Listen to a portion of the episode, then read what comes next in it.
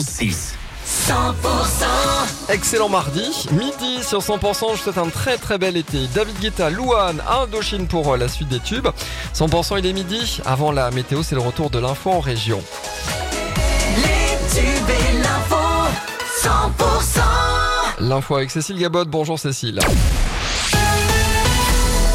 Bonjour Emmanuel, bonjour à tous. 500 hectares ravagés par l'incendie qui a pris hier soir dans les Pyrénées-Orientales entre Saint-André et Argelès-sur-Mer.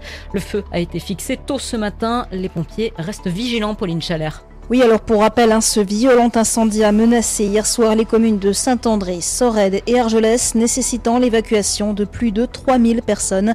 Un camping a été détruit avec environ 800 personnes à reloger, a déclaré le ministre de l'Intérieur Gérald Darmanin dans un tweet ce matin.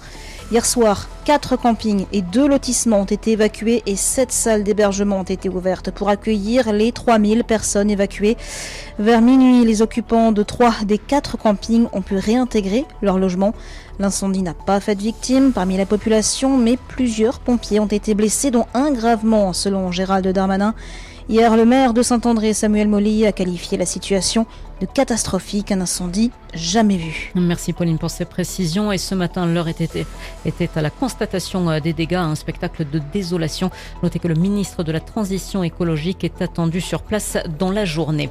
Un violent orage s'est abattu sur euh, le nord du Lot hier soir. Les pompiers ont été sollicités pour des inondations pendant une bonne partie de la nuit.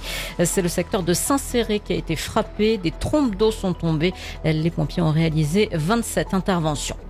Beaucoup de monde attendu sur certains grands axes routiers aujourd'hui dans le Grand Sud. C'est le jour des retours pour celles et ceux qui ont eu la chance de faire le pont du 15 août. Axe chargé sur la 9 ce midi déjà entre Narbonne et Perpignan. Du monde également en direction de Montpellier à partir de 15h cet après-midi. Et puis à partir de 16h, place au retour de la mer sur l'A61 entre Narbonne et Toulouse. 17h sera l'heure la plus chargée.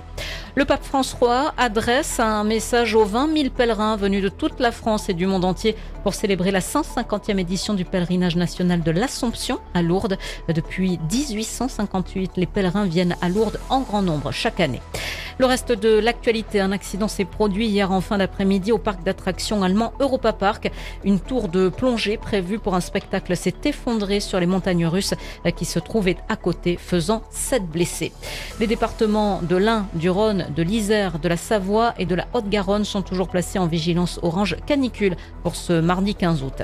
Et puis une explosion la nuit dernière au sein d'une station-service en Russie a entraîné un gigantesque incendie. Au moins 35 personnes ont été tuées et des d'autres blessés. Enfin, la justice de Géorgie aux États-Unis a inculpé hier l'ex-président américain Donald Trump et 18 autres personnes pour leur tentative présumée illicite d'obtenir l'inversion du résultat de l'élection de 2020 dans cet État clé.